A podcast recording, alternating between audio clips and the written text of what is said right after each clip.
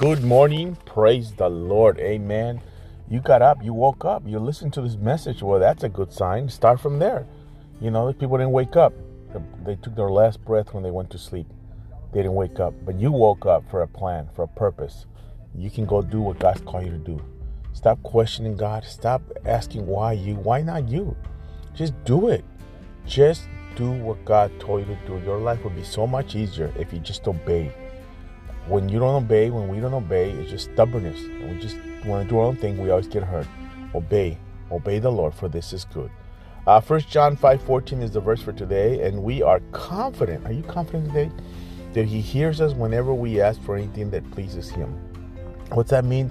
We hears our prayers when we pray, my friend.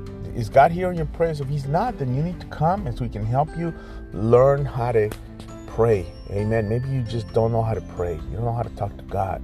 Or maybe you don't know how to listen to God. Maybe you know how to talk but not hear. Take away. God bless you. Have a wonderful day. I'm praying for you tonight at 6 o'clock.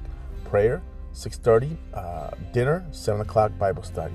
Come. We're studying the book of Acts. We're going to go through the book of Acts, the roots of our church, our churches all around the world. God bless you. See you there.